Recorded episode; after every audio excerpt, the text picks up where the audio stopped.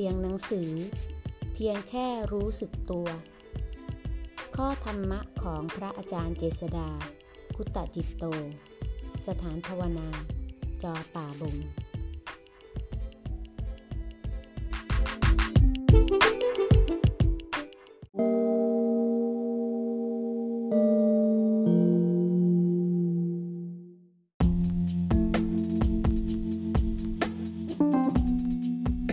หน้า290อย่าได้มัวปล่อยใจไปกับโลกเพราะทุกโศกร้องหาทางแก้ไข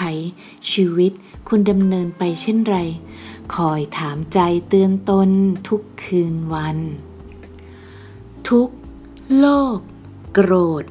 หลงเกลียดเป็นสิ่งแปลกปลอมของใจเมื่อรู้แล้วไม่เข้าไปเป็นใจก็ทรงอยู่กับรู้ไม่แปลกปลอมสิ่งที่จองจำมนุษย์ไว้กับวัฏฏะสงสารก็คือความอาลัยรักในอัตภาพแห่งตนและผู้อื่นมักเฝ้าจดจำแต่ความสุขเห็นว่าการเกิดนี้มีสุขบ้างทุกข์บ้างเคล้ากันไปพอทนได้แต่ถ้าเห็นแล้วว่าการเกิดเป็นทุกข์แท้ๆเห็นว่าอัตภาพนี้นำทุกข์มาให้